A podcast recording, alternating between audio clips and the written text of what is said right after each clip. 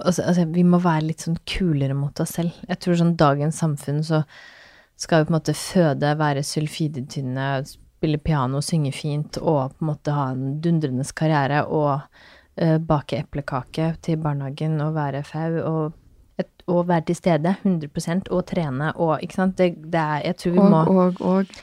Ja, vi må rett og slett gi litt mer faen.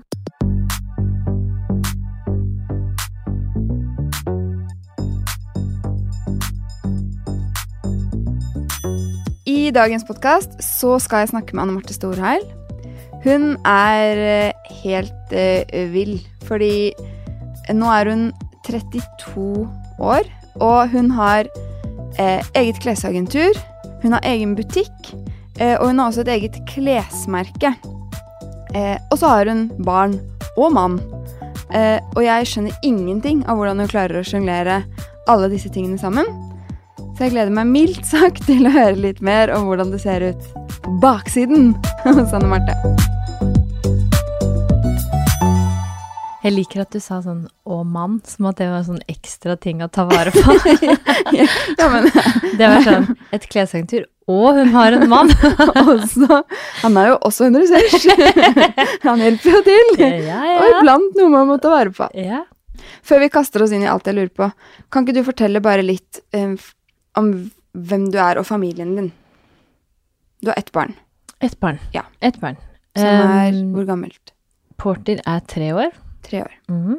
Og så har du ja, denne mannen. Ja, Ja. denne mannen, Ja. Remi Mikkelsen, Uh, han er eh, Åh, jeg drev og overtalte han til å være 38 år i fjor, så jeg tror han blir 38 år i år. Forever. Ja. Right? Eh, han er også en selvstendig næringsdrivende. Ja. ja. Jobber med klesagentur, han òg. Kult. Så dere har samme passion. Vi jobber like mye på likt. Ja. Mm. ja, det gjør det mye enklere. Ja. Ok, kan ikke Du har jo en ganske sånn vill reise frem til i dag. Kan ikke du fortelle litt om hvor du kommer fra? Altså, hva, hvordan startet alt dette? Ja, hvordan startet egentlig alt sammen? Vill reise. Um, dette startet når jeg flyttet for meg selv da jeg var 15 år. Da Ja, flytta jeg fra Moss til Fredrikstad. Ja. egentlig østfolding. Um, Ganske tidlig å flytte hjemmefra. ja, Ja. ja, veldig selvstendig. Bestemt liten jente. Ja. Uh, skulle bli barnevernspedagog. Skal okay. redde masse barn. Ja. Uh, det ble det ikke. Nei. Uh, jeg begynte som ekstrahjelp i bestselger. De som har vært Moda, Jack and Jones, Vila, altså de type varemerkene, som sikkert mange kjenner. Mm. Og der begynte jeg som ekstrahjelp mellom, eller ved siden av skolen. Og fikk veldig mestringsfølelse på det å tørre å se folk i øynene og si hei og sånn, for det gjorde jeg ikke på det tidspunktet. Eh, og det syns jeg var veldig gøy, å ikke fokusere på veldig sånne kjipe ting. Jeg hadde litt kjipt selv da jeg var liten, Ja. så det å sitte og ha forelesning om kjipe ting ble litt mye alene. Ja, for hvis du skulle bli barnevernspedagog, så ble det på en måte Da ja. må man lese om de kjipe tingene. Ja. Eh, så jeg følte veldig mestring å jobbe i klesbutikk. Eh, vokste veldig personlig på det. Og fikk en sånn åh, jeg skal bli ekstrahjelp. Jeg skal bli den beste ekstrahjelpen. Jeg skal ta alle de ekstravaktene. Jeg skal bli deltid. Å, herregud, deltid. Å, herregud, nå må jeg bli fulltid. Å, dette kan jeg kjempebra. Oi. Ikke sant? Lærte å merchandise, det vil si å henge klær fint og salgsriktig for kunden som kommer inn. Strategisk oppsett av tøy. ja. Så klærne uh, henger ikke tilfeldig i butikken når Nei, vi går inn? nei, nei, alt er veldig planlagt. Skal gjerne vaske dere. Um, sånn at uh, Ja, ble veldig flink til å selge. Begynte å selge flere ting. Fikk faste kunder. Ble assisterende butikksjef. Det betyr at jeg fikk ansvar som gjorde at når butikksjefen ikke var der, så var jeg sjefen. Uh, Syns det var veldig gøy. Og ble butikksjef når jeg var 17 år. Nei, Ja. født i desember, da, så det høres mye kulere ut enn det egentlig er. Jo, men fremdeles. Ja, uh, og så ble jeg da butikksjef. Øh, hadde 30% økning, kjempemestringsfølelse, masse sånn boost på det. Um, og så kjente jeg at jeg hadde vokst ut av Fredrikstad. Så da gikk veien videre til Oslo. Uh, begynte i uh, et varemerke som var også eid av Easy Company Group, da, som da på det tidspunktet eide Marlene Birger, Tigre Sweden, Inver Partout. Eh, begynte som selger der. Der var det bare ni kolleksjoner i året. Det er vanlig med fire, da, eller veldig vanlig med to. Okay. Eh, sånn vintersesong, vin vinter, høst og sommer, vår. Mm. Eh, Jeg tok da ni, da. Eh, tenkte at det, herregud, jeg er ung og Det har jeg tid til. Ja, ja. Ja, ja. Ja. Men da hadde jeg jo veldig tid til det. Hvis jeg Det reflekterer sant. tilbake, Ja, ja. så hadde jeg nå. betalt tid. Ja. Jeg startet med et varemerke som het Saint-Tropez, eh, med ni kolleksjoner i året. Og gjorde også egentlig det Det gikk egentlig veldig bra.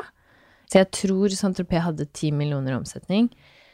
Eh, og etter da fire-fem år, skal vi se her nå 20, Ja, fire år. Så var vi oppe i 50 millioner. ja. Det er en ganske grei økning. Så de var Så- fornøyd med deg? De var veldig fornøyd, tror jeg, Ja. på slutten. Ikke så fornøyd når jeg drev og maste om disse endringene mine.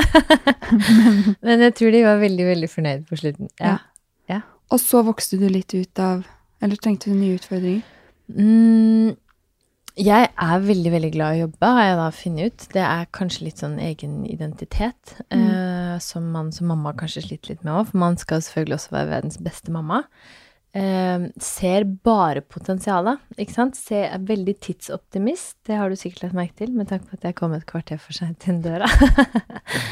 Eh, men, men jeg tror ved at ved å være tidsoptimist, så får jeg tid til mye mer enn det sånn mennesker som på en måte har et veldig godt forhold til klokka, har, da. Ja, for du sier jo bare ja, Ja, så må ja. du løse det, på en måte. ja, ja. ja, Så jeg tror jeg får til mye, mye mer ved å på en måte være så optimistisk. Um, men ja, da altså vokste ut av vi, vi hadde selvfølgelig Vi var eh, Jeg er veldig opptatt av å ha det gøy på jobb. Og jeg hadde verdens fineste kollegaer. Og vi jobbet jo masse sammen. Jobbet masse alene. Satt og snakket med de på telefonen, og vi kjørte i hver vår ende av Norge. Um, hadde egentlig ikke noe mer sted å vokse til. Jeg var franchiseansvarlig for Norge, og jeg var salgssjef for Norge. Uh, og så er ikke jeg så veldig glad i store selskaper, har jeg funnet ut. Jeg liker ikke urettferdighet. Nei, Så når er folk er slemme, så ber jeg de dra til helvete. Ja. Kanskje ikke en så god egenskap. Um, Veldig tydelig, da. Veldig tydelig. Veldig Ja. tydelig. Mm. Eh, sånn at eh, når vi da Når det var om å omsette for mest mulig, selv sjelen din om du må koste hva det koste vil, så fikk jeg Nei, altså egentlig, det var også egentlig helt greit. Jeg har full forståelse for at et selskap må tjene penger, og alltid hatt veldig godt forhold til penger. Altså, jeg er jo veldig glad i entreprenørskap. Vi gjør ikke noe for moro skyld. Så én ting er at vi skal drive det, men vi skal også, vi skal også tjene penger på det vi gjør. Det skal være fornuft i den tiden vi legger inn i, inn i prosjektene. Men jeg tror det var et salgsmøte, og da tok hun jo kanskje teamet på en litt sånn dårlig dag. Da hadde vi akkurat Vi var egentlig ikke ferdig med innsalget. Skulle med fire til Danmark, eller første flyet, da, så vi måtte stå opp fire. Var allerede veldig sliten, vært på tur og reise, ikke sant. Kommer ned til København, eh, tar eh, da toget ut en time til endestasjonen eh, i Herning. Og får Eller Hellebekk heter det faktisk. Eller heter det Helsingør? Ja, en av de er endestasjonen, i hvert fall. Der skal vi av. Eh, For vi kan jo ikke, skal jo ikke bruke penger på hotell. Vi skal jo for guds skyld ikke være uthvilt når vi kommer på salgsmøte. Da reiste direktøren seg opp i selskapet, og så sa han nå betyr det ikke noen ting om hvem som jobber for varemerket vårt, fordi nå er varemerket vårt så sterkt. Halleluja. Ja, Og så da tenkte jeg sånn, du kan kjøsse meg i ræva.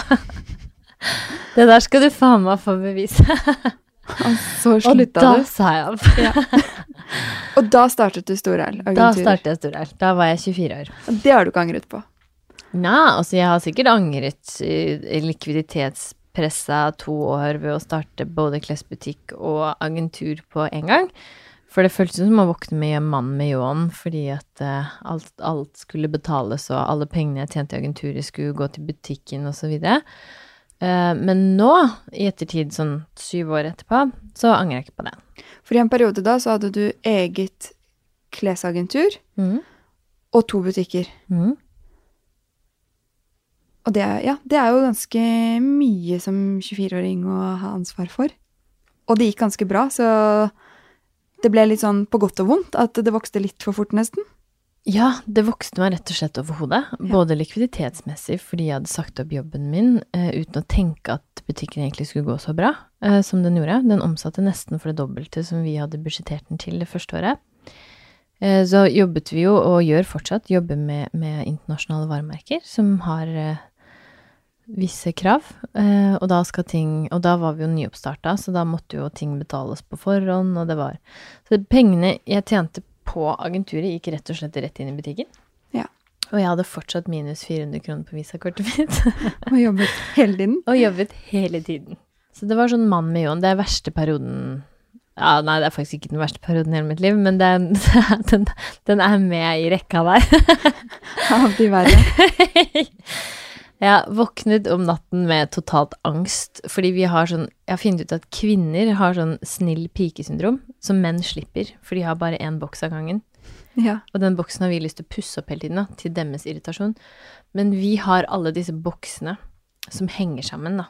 For altså, vi klarer å tenke på alt. Og så vi er også veldig sånn samvittighetsfulle.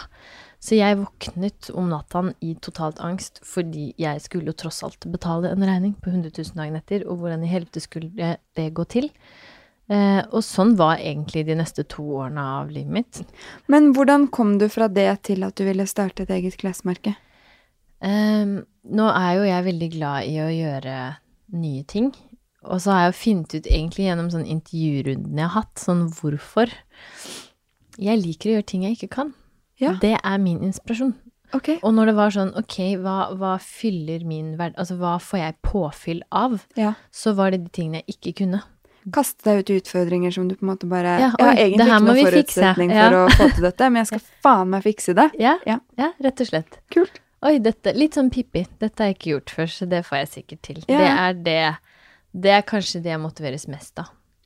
Og nå har du jo da agenturet ditt, Mhm. Storel, og så har du butikken din Støy, Mm.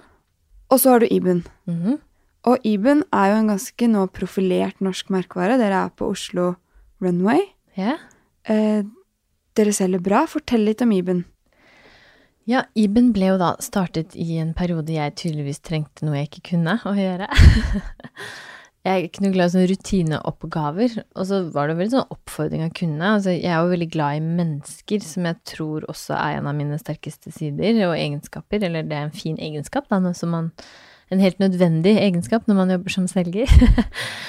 Eh, Så det var liksom press fra kundene og fra på en måte de rundt på Storheia, kollegaer. Eh, For vi sitter jo veldig sånn og dyrker hva skal til for at dette skal bli en suksess, uansett åssen varemerke man jobber for. Og etter å ha gått retail-skolen og hatt bakgrunn av butikkdrift, så skjønte jeg jo at jeg hadde en sånn liten sånn hunch på dette funker i butikk, dette funker ikke i butikk. Altså jeg har liksom den kommersielle butikkdriften i meg, da.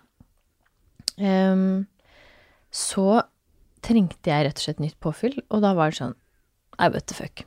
Vi gjør det. Vi starter eget Vi klesmerke. startet Og dette var før du fikk barn, ikke sant? Dette var før jeg fikk barn. Ja. Vi prøvde å få barn, og dette var, tror jeg også var en ganske god grunn til at dette skjedde.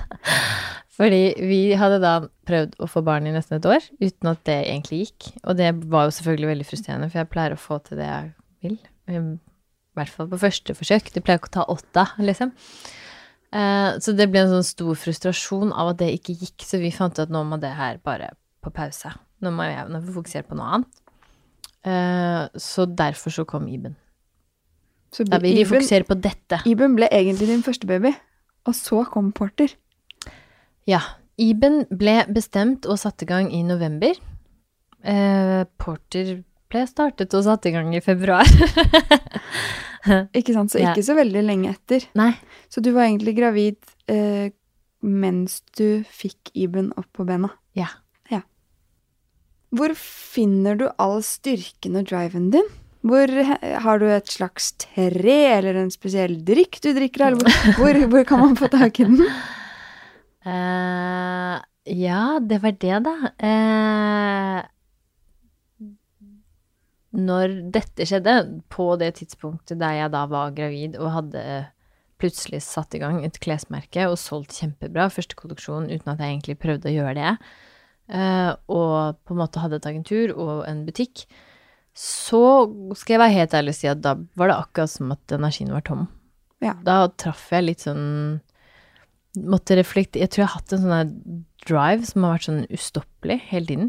Alltid følt meg full av energi og masse krefter og 17 timers arbeidsdager. Ikke noe problem så lenge man har det gøy og Og så tror jeg til slutt så var det ikke noe gøy lenger.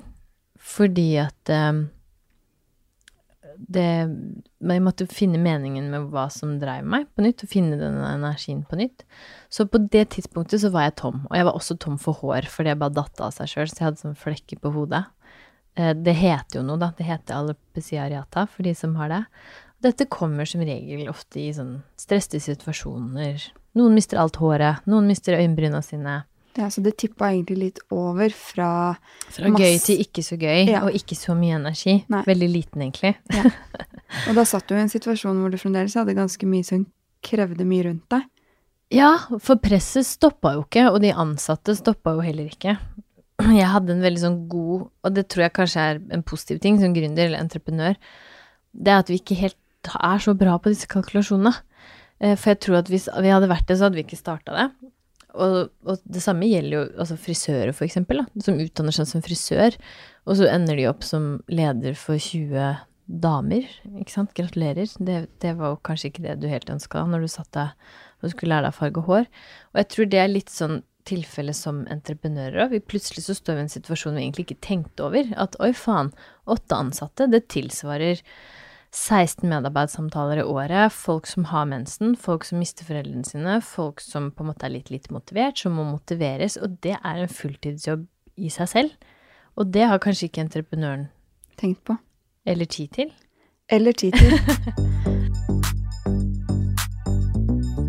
For å lage en podkast så trenger vi sponsorer, og derfor er jeg veldig glad for at Nordic Choice Hotels er en av våre første sponsorer.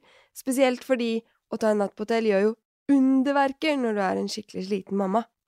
Nordic Choice Hotels har tre ulike hotellkjeder, Clarion, Quality og Comfort, slik at du alltid finner det hotellet som passer deg best. Og husk å bestille direkte på choice.no, for da får du den beste prisen. Hvordan ser da en vanlig uke ut for deg? Du har jo butikken, og så har du agenturet ditt, og så har du Iben, og så har du jo Porter, din lille sønn, øh, og en mann. Ja. Hvordan starter uken din?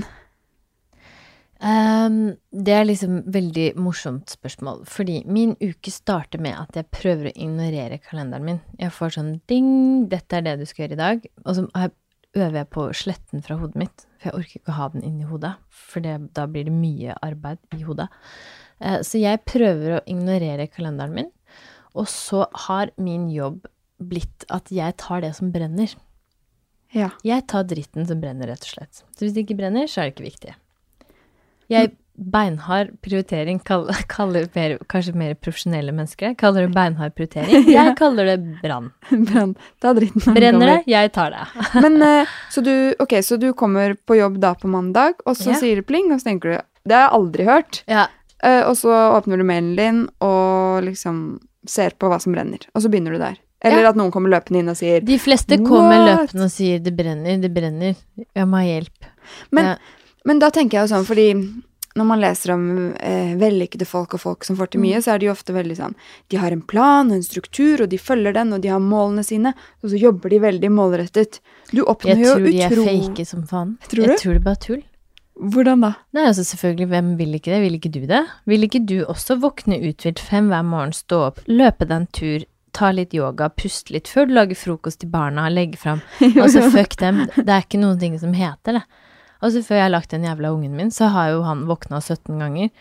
Mens jeg prøver å skrive ferdig en mail og gjøre ferdig ting. Jeg har ikke lagt fram noe barnehagetøy, har faen ikke tatt ut det jeg hadde med meg hjem engang. Og så le Jeg tror det er bare tull. Jeg tror de bare skryter på seg ting. Jeg tror de sier visjonen sin. Ja. Og det kan jo jeg si òg. At ja. nei, altså mitt mål, Mira, det er å stå opp klokka fem hver morgen. Fyre i peisen, ta meg en kaffe, ti minutter alene før jeg går og løper meg en tur. For da har jeg energi til å være en god mat. Det er bare bullshit. Jeg tror ikke noe på det. Nei. Og det er jo for at jeg tester ut hver dag. Ja. Det og det liksom funker ikke. Du har et mål, men det Nei, det, målet mitt har blitt litt mindre, da, og det er jo bare å våkne opp og prøve å gi faen og ikke ha puls. Ja. Da er jeg dritfornøyd, jeg.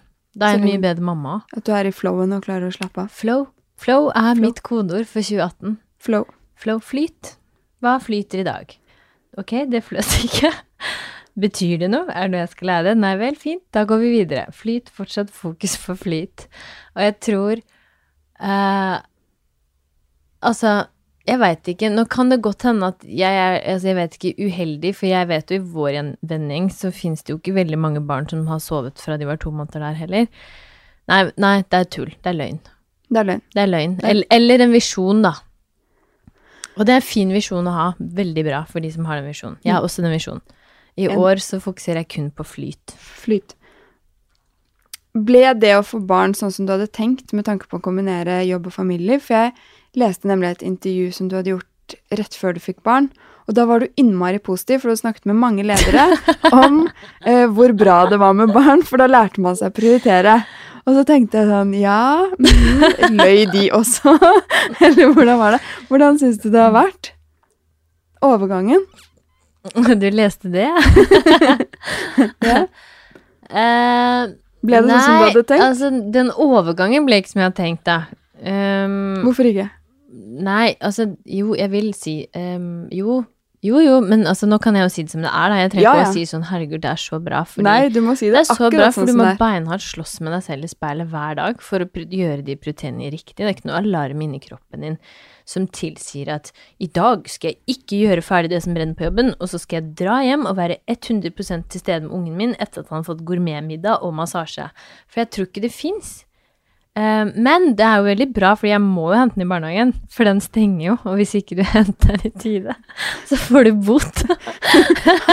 Har du testet det sånn eh, Nei, vi har veldig kul barnehage, da, heldigvis. Men, eh, og, og Porter er, elsker barnehagen sin, så, så han heldigvis er, Han reagerer ikke så mye når jeg kommer og henter den seint. Jeg kommer ikke etter fem, det gjør jeg ikke. Og det er kanskje den største forskjellen, fordi du har ikke 17 timers arbeidsdag lenger. Du har åtte. Uh, og den Da blir det jo prioritering, og i hvert fall for en som er tidsoptimist da, og gjerne vil veldig mye. Da må du prioritere Du blir, du blir helt rå da, på å tenke sånn Ok, hva er viktig nå? Hva skal jeg gjøre nå? Hva er viktig nå? Dette er jo veldig frustrerende for min regnskapsfører, for det de gjør, er aldri viktig for meg. Men hvordan tar du, tar du det valget? Fordi du har jo mange planer fremover.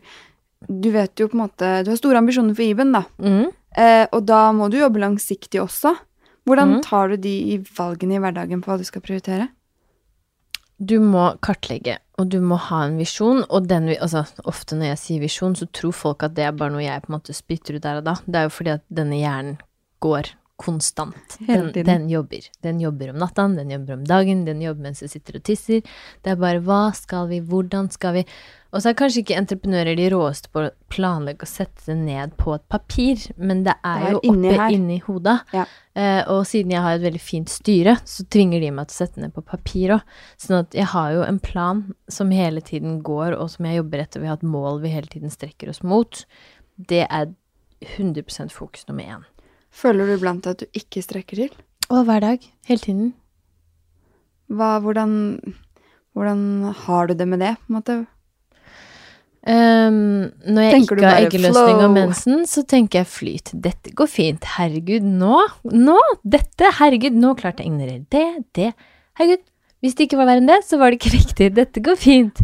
Eh, eggløsning og mensen, litt mer sånn Faen i helvete, Remi, nå har jeg fått nok! Du hjelper faen ikke til! Og hvis jeg må rydde de jævla sokkene dine Da er det litt mer sånn ustabilt, tror jeg. Yeah. Eh, men eh, jeg har en veldig fin mann, så han tar det veldig bra. Sånn apropos det å ha en ekstra helt rå mann. Hvordan, hvordan deler dere hjemme? Er han den som lager mat og vasker og henter mest, eller har dere 50-50, eller Jeg tror vi har hver vår rolle. Uh, Remi er helt rå på å lage mat. Uh, han er også helt rå til å hente, siden ofte så blir jeg sittende i møter, mye møtevirksomhet. Uh, jeg er veldig flink til å, å vaske ordentlig. Du vasker selv? Du har ikke noe hjelp hjemme? Jo, jo. Jo. Men man, jeg er jo sammen med to gutter. Min, ma altså min mann og min sønn kaster ting på gulvet. Jeg vet ikke hva dine gjør, men mine kaster ting på gulvet. Eh, jeg tror ikke den benken er så viktig for Remi, men jeg, jeg vasker den ordentlig. Sånn at den er helt ikke Det er ikke en flekk, det er ikke en skjold på den. Jeg er veldig flink til det.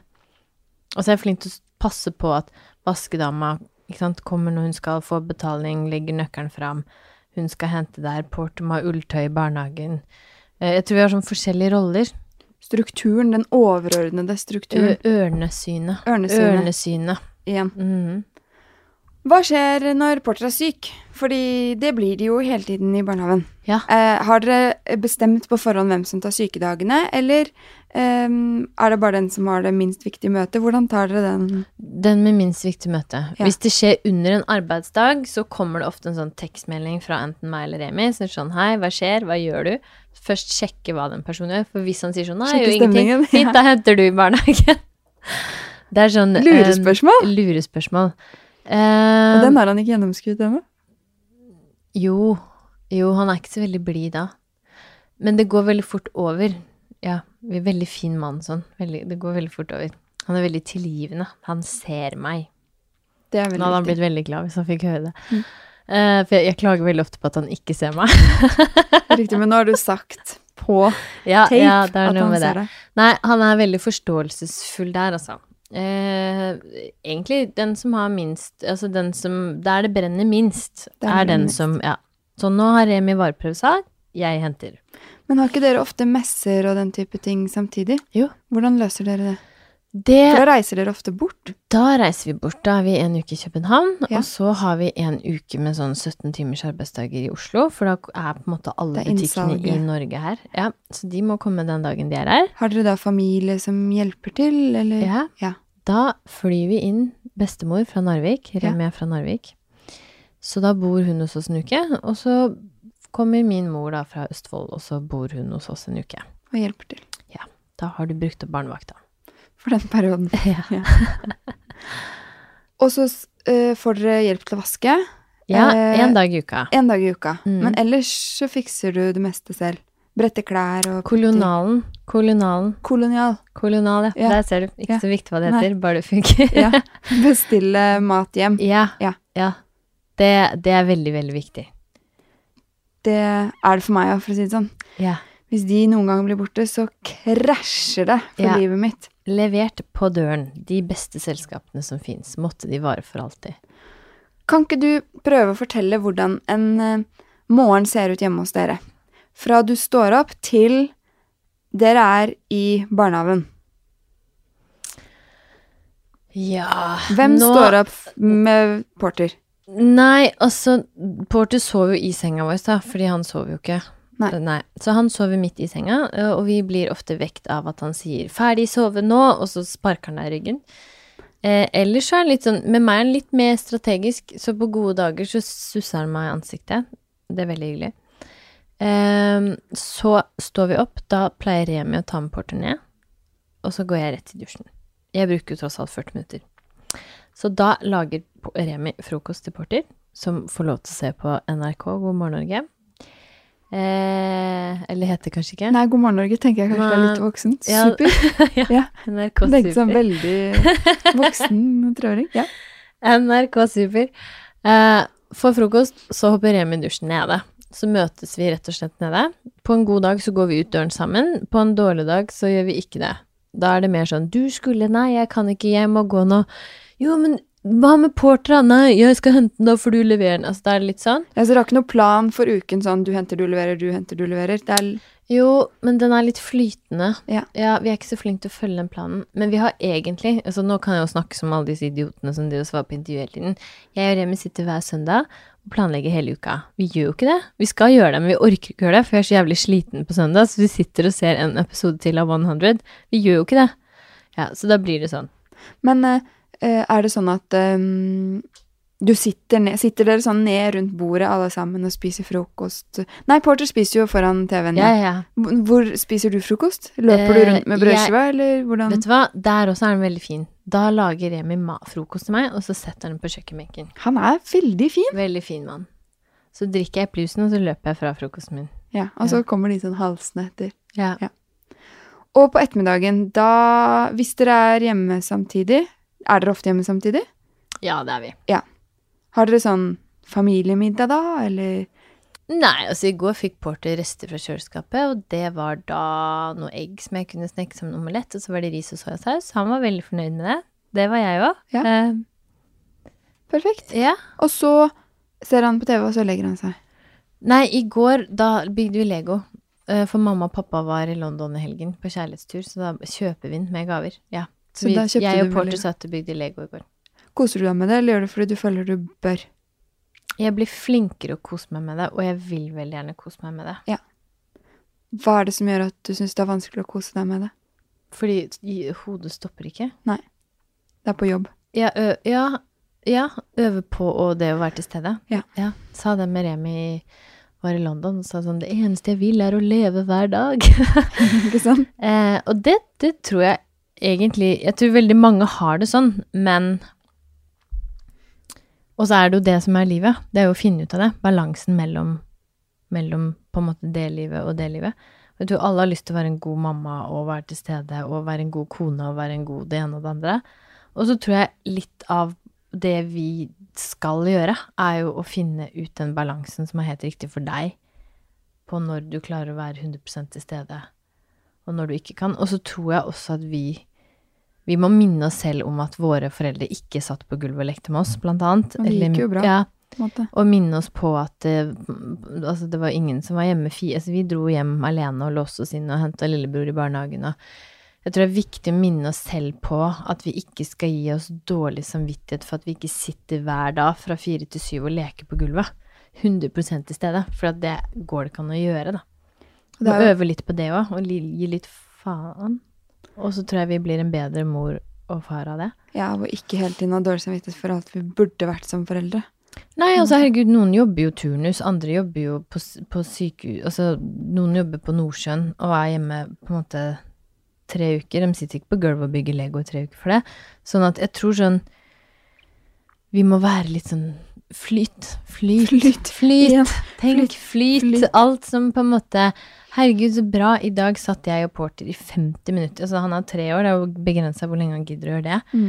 Vi satt i 50 minutter og lekte med Lego, og etterpå så dusja eller bada han, og da hadde vi det også ti minutter med kjempefin tid.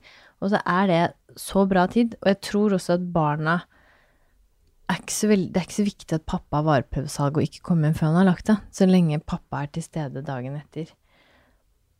Altså, altså, vi må være litt sånn kulere mot oss selv. Jeg tror sånn dagens samfunn så skal vi på en måte føde, være sulfidetynne, spille piano, synge fint og på en måte ha en dundrende karriere og uh, bake eplekake til barnehagen og være fau og, og være til stede 100 og trene og Ikke sant? Det, det er Jeg tror vi Og, må og, og. Ja, vi må rett og slett gi litt mer faen. Og så må vi litt. være flinke og ærlige. Ja. Vi må være snille mot hverandre ved å være ærlige. Og si at nei, det fikser faktisk ikke jeg heller. Eh, og så tror jeg det gjør at eh, ting blir litt lettere. Veldig, veldig enig. Ja. Dere var jo på partur. Nei. Ja, første. Ja, partur hørtes ut som sånn gjeng. kjærestetur. Dere var på kjærestetur. Vi var på kjærestetur. Er dere flinke til å dra på kjærestetur? Hvordan tar dere vare, opp i, vare på forholdet deres oppi alt dere gjør, og med barn og Sånn ærlig, eller sånn ja. ikke ærlig? Ja, Helt ærlig. Ja. Dette er den første turen vi har vært på siden vi fikk Porter. Og holdt på å gå fra hverandre når Porter var ett år fordi jeg ikke fikk noe kjærestetur og noen investeringer i forholdet, da, som vi kvinner mener når vi blir sånn tynne og får tilbake kroppen vår og sånn, og, og mennene har gitt opp og blir sånn tjukke og spiser potetgull og ser på TV. Eh, jeg har innsett at de er fedre, og da er vi allerede over det og på vei videre. Eh, jeg tror at eh, Veldig, veldig viktig tur. Veldig fin tur. Eh, det var kjempehyggelig. Vi gjorde ingenting. Vi leide og lå og så på TV-serier på hotellrommet og spiste god mat og bare fikk snakke. Koste dere? Ja, veldig. Ja, ikke noen sånn veldig høye forventninger til at vi skulle ha susende og dusende nattliv eller sexliv, for den saks skyld. Men bare fikk lov til å være, uten at noen vekker deg ved å hoppe på hodet ditt. Eh, kjempenødvendig, viktig å dra på kjærestetur. Eh, første turen vi noen gang har vært på. Og hvordan har dere på en måte Eller har dere klart å holde kjæresteforholdet stabilt gjennom de siste tre årene? Kjenner du noen som har gjort det? Åh, nei. Nei. Det er jo beintøft. Nei, altså Men vi noen er flinke på sånne småting. Jeg er ikke sånn kjempeflink, jeg heller, men eh, Ja, noen har sine små triks da, til å se hverandre. Er det den brødskiven kanskje på morgenen? Er det de små tingene, tror du? Ja, på en dårlig morgen så er det bare en tørr jævla brødskive med den forpurte gulosten hans. Kan han liksom gå drite og lage, og så pælme han i søpla og gå ut døra. Så jeg veit ikke helt om det kanskje er det som Nei, det var ikke det. eh, Men eh, Men jo. Men Herregud, Remi kommer til å drepe meg. Det er mer enn når jeg sier sånn Du må lage den med hjertet! Hvis du ikke gjør det, kan du like skal drite i å lage den. Um, jeg tror at vi må Altså, vi er flinke å kommunisere med hverandre, og vi har blitt mye flinkere å kommunisere med hverandre og være bevisst på hva vi selv er bra på. Uh, jeg er jo så heldig at jeg er sammen med bestevennen min, og likevel så har det vært helt jævlig Uh, å få et barn som ikke sover, og begge to er like målbevisste, glad i å jobbe. På en måte kanskje like mye vant til å bare forholde seg til jeget, da. Eh, og det å da plutselig bli en familie, og jeg fikk jo veldig svangerskapsdepresjon, og tror kanskje at mannen min også fikk litt sånn pappadepresjon, Uh, ut av på en måte hva skjedde nå, og ingen søvn på tre år. Uh, og igjen, da, så det, må man noen gang tenke litt sånn flyt, og det vi kan gjøre i dag. Så ja, den ene dagen så er det den brødskiva som plutselig har fått en agurkbit, ikke sant, eh, og, og han har til og med lagt liksom vitaminene ved siden av. Eller tent et lys. Bare han tenner telyset, så kan han fake fra hjertet alltid, ikke sant.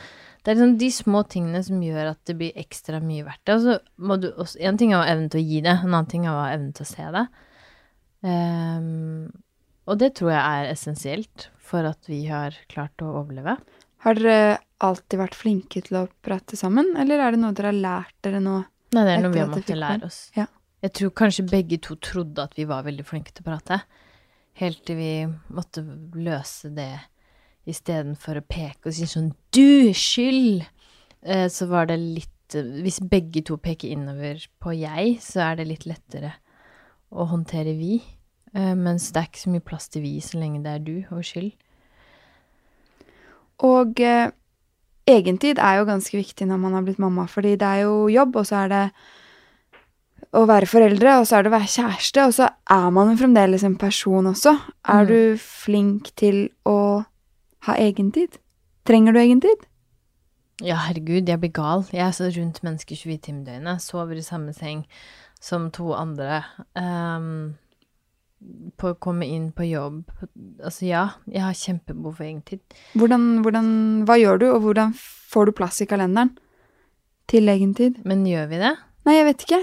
Nei, jeg Nei. tror ikke vi egentlig gjør det. Det siste nå er jo på til tre år, da.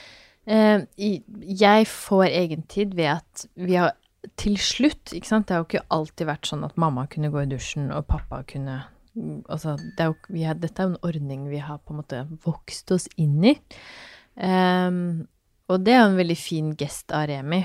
Istedenfor å kreve at jeg skal stå opp én time tidligere fordi jeg bruker 40 minutter i dusjen, så kan han sove til ti på ni fordi han bruker to. Uh, så, så er jo det en å gi. Um, så jeg får egentid når jeg får lov å stå i dusjen på morgenen alene. Det er på en måte en av de essensielle tingene for at dagen min er fin. Mm.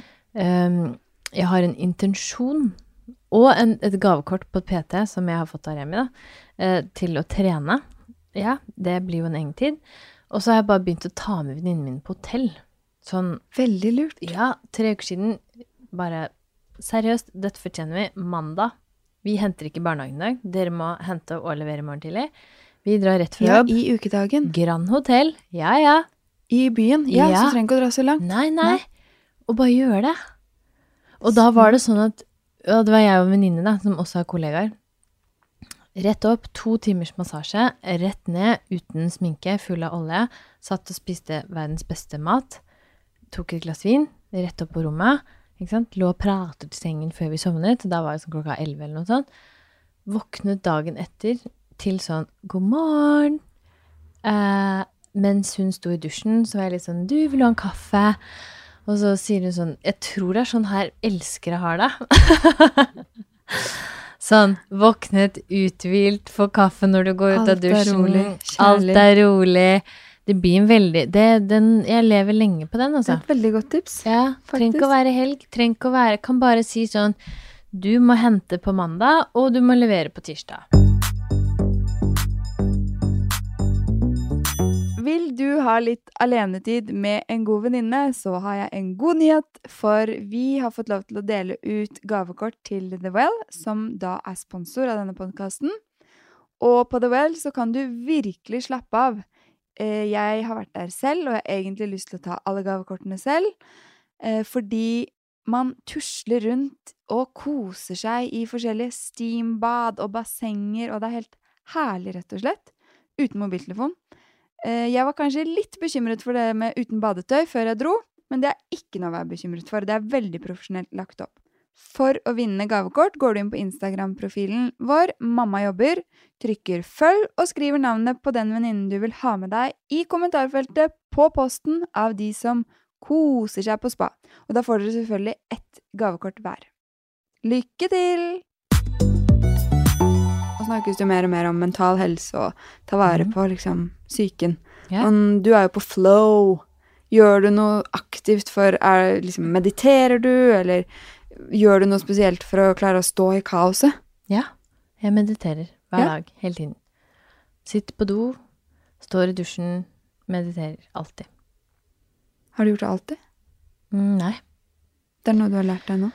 Ja, dette var da, dette kaoset da, når denne ungen kom for tre år siden, som bare hvelva liksom 17 timers arbeidsdager ble til åtte, følelsen av å ikke strekke til. Eh, før kunne vi jo sitte og jobbe til to om natta, og så bare gjøre det ferdig. Så var det den indre kampen av hvem mamma ønsker jeg å være, jeg ønsker å være en som skal være til stede, og så plutselig oppdaga jeg at men jeg vet ikke hvordan jeg gjør det, jeg vet ikke hvordan jeg er til stede, for jeg er jo alltid to hestehoder fram i hodet mitt. Um, så det var egentlig den kampen der. Så jeg begynte på et selvutviklingskurs først. Og så begynte jeg på selvutviklingsskole. Um, og så har jeg egentlig gått på det siden, fordi det ga Altså, det gir meg så mye påfyll. Å snakke med meg selv og meditere og være selvbevisst. Dette er også hvorfor jeg tror at jeg og Remi fungerer veldig bra sammen. Det å være obs på jeget. Hva trenger jeg nå? Hva vil jeg med dette? Hvorfor føler jeg dette? Hvorfor blir jeg sint av dette?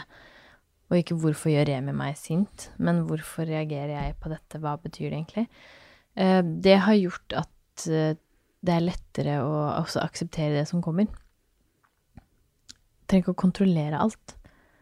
Nei, for det går jo virkelig ikke med disse barna heller. Nei, og så tror jeg bare kontroll er bare noe vi må legge bort, og skyld. Hvis du legger bort, sier at liksom det ikke det fins noe som heter kontroll og skyld, som bare er dårlig Det er bare dårlig, det er bare dårlig vokabulær.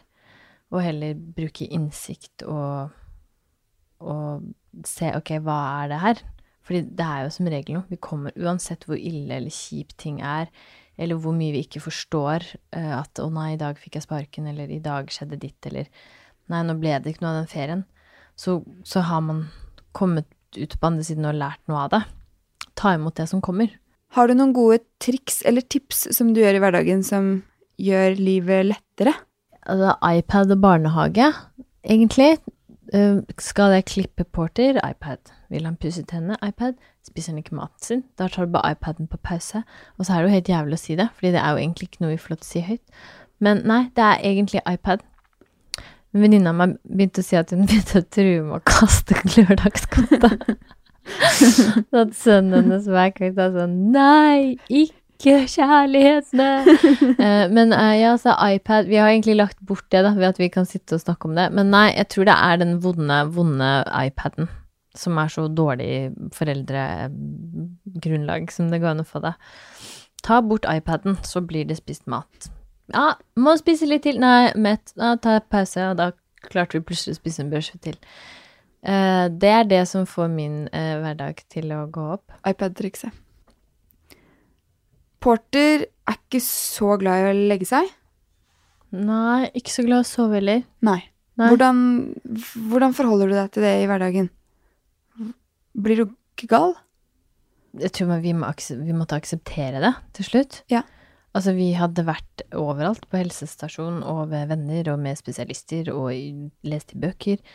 Og noen barn er ikke så glad i å sove og er mer urolig. Og når vi fikk inn et søvnmønster, så ble han syk, og så begynte vi på nytt igjen. Han fikk tenner.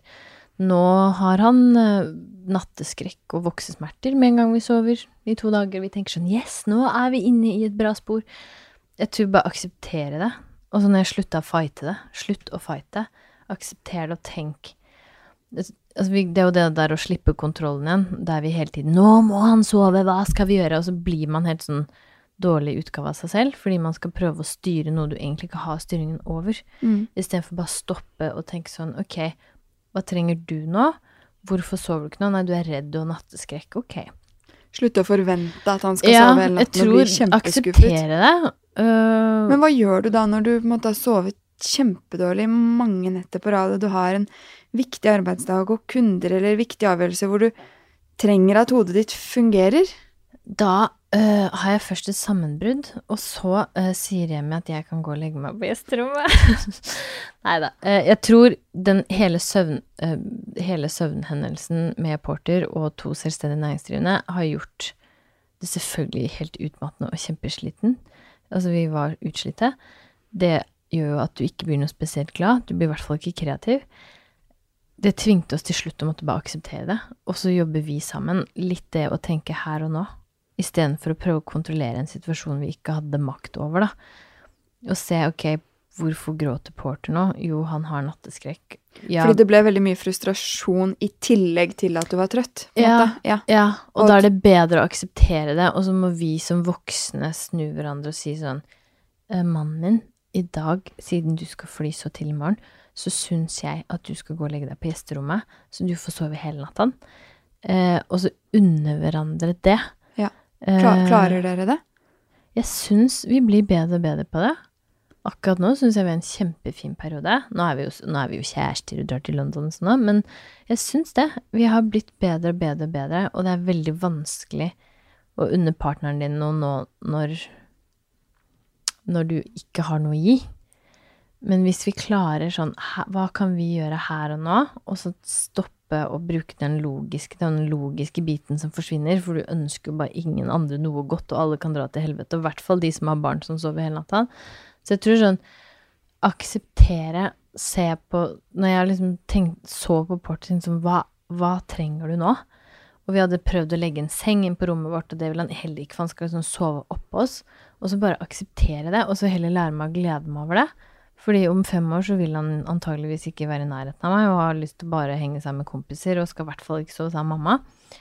Så jeg tenker sånn, ok, da må jeg finne en måte å sette pris på det på, istedenfor å tenke at å nei, vi må sove i fred fordi vi er så slitne, så vi må sove. Så var det bedre å si sånn, herregud, så hyggelig at Bård har lyst til å sove sammen med oss, og så akseptere det. Det høres jo veldig sånn idyllisk ut. Du klarer ikke dette hver natt. Nei, nei. Nei. Men det er viktig å tenke på flyt. Ja. Jeg har en kollega som begynte med sånn, sånn for AA-møter. Ja. Accept the. Nei, hva er det der for noe? Accept the things you cannot change. Så da tenker du det, og så bare Det er mantraen hver dag. Jeg er glad for å ha deg oppå meg Ja. med en fot i panna. Det er bare koselig, det. Natta! det er veldig Også, bra. jeg tror kanskje litt av clouet er mitt og Remi sitt vennskap. Jeg tror det også ikke fokusere på å kontrollere altså Porter, men å ha et fint forhold med mannen min. For det gjør jo at vi gir og tar. Og da får vi jo det vi trenger, uten at det skal bli ungen eller søvnproblemen sin feil, da. Ikke sant. Helt sånn til slutt, har du noen tips til andre mammaer som sitter med store jobbdrømmer, og som kanskje vil starte for seg selv? Hva bør de tenke på? Uh, det var litt innvikla, fordi det spørs hvor små det barnet er, og hvordan den livssituasjonen er. For hvis de har små barn, så Så syns jeg du skal nyte å være sammen med de små barna, og så starte når du er på en Unne deg selv å starte på når du er på en tryggere plattform. Fordi selv om man har fleksibilitet og bestemmer over egen hverdag, så er det såpass tøft å drive for seg selv. Er det det? Ja, Ja. det er det. Det er beintøft å drive for seg selv, eh, fordi du hele tiden Altså nå er kanskje jeg i det, det ekstreme, da. Eh, Men ja, du skal ta sjanser, du skal ha andre bekymringer, du skal ligge våken om natta, du skal ha Altså for å ha suksess, så tror jeg du må ha et eh, mål om å ønske det, og så må du vite hva du er villig til å gi. Og så må du sammenligne det med ok, passer det inn i livet mitt nå? Eh, Tar du bort barnet fra situasjonen, så vil jeg si sånn, kjør på, lag strategier, få deg et fint styre, eh, stol på magefølelsen din, vær genuin. Eh, men med en gang du putta en liten baby oppå det, så tror jeg at Og kanskje litt fordi det er meg, så ville jeg gitt alt i hele verden for å slippe å ha alle disse kravene når jeg hadde en liten mamma, fordi jeg hadde nok med alle de kravene jeg hadde til meg selv som, mam som mamma, da. Små barn å starte for seg selv. Tenk deg godt om, um, for du får bare den tiden med ungen din én gang. Og start for deg selv kan du gjøre hver dag. Det er aldri for sent å starte for seg selv.